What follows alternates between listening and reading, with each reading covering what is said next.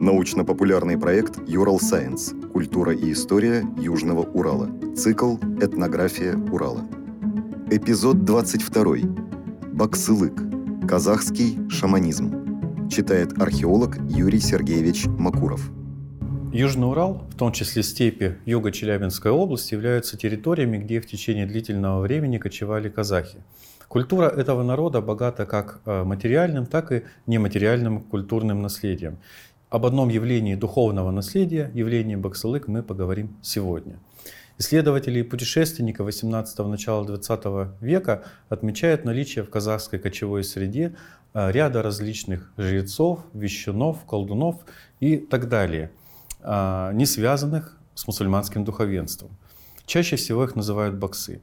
И существование баксы объясняется наличием архаичного комплекса домусульманских языческих верований, подпитывающих веру в силу баксы.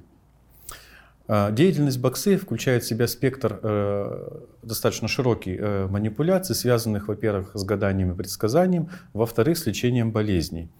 Баксылык схож с тюрко-монгольским шаманизмом, и выражается он главным образом в выделении в обществе лиц, шаманов, которым приписывается способность путем вхождения искусственного в экстатическое состояние вступать в общение с духами.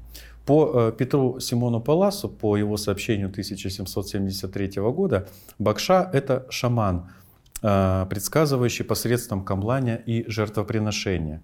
Яков Петрович Гавердовский в 803 году сообщает, что главные баксы – это те, кто имеет прямое сношение с духами и производит колдовство всех видов и при этом пользуется большим почтением в обществе. Несмотря на обилие способов гадания по, например, бараньей лопатке, по звездам, по цвету горящего в огне жира, все-таки главным методом предсказания будущего являлось вхождение в экстатическое состояние. Баксы, которого видел и описал Алексей Ираклиевич Лешин в киргизской степи в первой четверти XIX века, играл на кобызе, вытягивался, изгибался как неистовый, кричал пронзительным голосом, приманивая руками к себе духов. Затем бросился на ковер и умолк как мертвый. Через несколько минут он прочел молитву и на основе своего видения начал изрекать предсказания. Подобными описаниями камлания и предсказаний пестрят достаточно многие источники XVIII-XIX века. Другая и, пожалуй, главная сфера деятельности баксы – это лечение больных. Вот какими словами описывает лечение Лешин. Сначала садится он против больного, играет на кобызе, поет, кричит диким голосом, беснуется и делает разные вышеописанные кривляния. Потом вскакивает с места, читает бессмысленные речи, берет плеть и бьет оную страждущего в надежде изгнать из него всех нечистых духов, производящих болезнь. Процедуры баксы состоят из нескольких обязательных компонентов. Во-первых, это самогипноз и погружение в экстатическое состояние с помощью пляски, раскачиваний и других телодвижений, то есть, по сути, посредством камлания. Погружение в сознание, в состоянии измененного сознания позволяет наладить коммуникацию с пространством, населенным духами, джиннами и прочими сверхъестественными сущностями. С физиологической точки зрения, по мнению Сергея Александровича Токарева, камлания есть не что иное, как искусственно вызванный и сознательно регулируемый нервно-истерический припадок. Но с этой точки зрения согласны далеко не все исследователи. Схождение в экстатическое состояние связано наличие инструментария, который будет способствовать погружению транс. Поэтому, во-вторых, баксы чаще всего используют струнный музыкальный инструмент кобыз, реже бубен или домбро. Кобыз при этом является средством борьбы со злыми духами и главным таким вот магическим инструментом лекаря. При этом источником звука может быть не только кобыз, но и крики, удары в медный таз и, словом, все, что может обратить в бегство злой дух и одновременно уверить всех присутствующих в лечебной силе баксы. В-третьих, баксы напевает песни, читает молитвы, обращается к всевозможным духам, то есть вступает в вербальный контакт со сверхъестественным миром.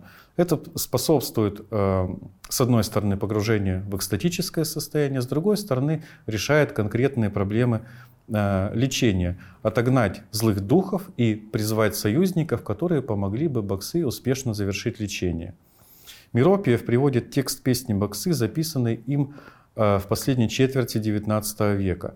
Оно представляет себя обращение к злому духу с целью отвести болезнь от женщины, в которую он вселился. В качестве платы за то, что злой дух покинет женщину, баксы предлагает легкое барана и при этом угрожает, что если злой дух не покинет женщину, то он отрубит ему голову и волосы сожжет в огне, если тот не уберется обратно, откуда он явился. Таким образом, вхождение в экстатическое состояние, игра на кобызе и чтение молитв – это основные компоненты процедур баксы, но они могут быть дополнены и другими приемами. К ним относятся, например, лизание раскаленного железа и вонзание в себя острых предметов. Этнограф Сергей Гаврилович Рыбаков в этнографическом журнале «Живая старина» за 1897 год приводит следующий пример. Однажды в присутствии киргизского уездного начальника баксы воткнул себе в рот нож так, что конец его был виден с другой стороны на шее. Народ, русские, в особенности женщины, в страхе разбежались. Уездный начальник, давший 15 рублей баксы, попросил его немедленно прекратить это зрелище. Интересно, что присутствующие при вот этой процедуре баксы русские решительно уверяли этнографа Рыбакова, что они действительно все это видели. Другие процедуры связаны с воздействием физическим уже на пациента. Баксы бьет плетью страждущего, лижет его языком, кусает до крови зубами, плюет, бьет плетью и бросается на него с ножом, будто с намерением зарезать. Таким способом физическое воздействие на пациента означает то, что баксы таким образом запугивает и пытается изгнать того злого духа, который поселился в пациенте. Еще один способ – это жертвоприношение животных. При этом обязательно, чтобы животное имело какую-то отличительную черту, то есть было отмечено духами. По словам Абубакира Ахмеджановича Диваева, режут обычно желтого козла или черного барана с лысиной на голове. И после жертвоприношения, естественно, необходимо особым образом распорядиться плотью и кровью убитого животного. Что касается результативности лечения баксы, то в описаниях 18-19 века нечасто, но все же встречаются описания удачных исходов лечения. И некоторые сообщения связаны с лечебной силой внушения, которые производят на пациента баксы. Левшин замечает, что в казахской народной медицине приемы внушения использовались очень активно, и вера в исцеление делает процесс иногда действенным. Есть также сообщение, что баксы зачастую пользовались приемами эмпирической медицины, которая к тому моменту достигла уже значительных высот и с помощью которой можно было лечить многие заболевания. Оренбургский военный полковник и исследователь Иван Федорович Бларамберг, например, утверждает, что опытные баксы имели удачный опыт лечения сифилиса с помощью специальным образом приготовленного дегтя. Поэтому причина популярности баксы может скрываться не только, скажем так, в мировоззрении, мироощущении кочевника, но и в том, что некоторые процедуры были действительно эффективны. Вместе с тем, в периодических изданиях конца XIX – начала XX века немало заметок о трагических исходах лечения, связанных даже не с самой болезнью, а с теми процедурами, которые применял для лечения баксы. В газете, например, «Воронежские губернские ведомости» за 893 год описан случай, когда некий человек обратился к лекарю, тот во время лечения впал в экстатическое состояние, схватил ружье и выстрелом из этого ружья убил собственного пациента. Оренбургский этнограф Василий Дмитриевич Тронов тоже сообщает о трагической судьбе знакомого ему казаха. Для лечения плеврита баксы бил пациента жгутом тканевым из полотенца по ребрам, чем вызвал воспаление надкостницы и костной ткани ребер.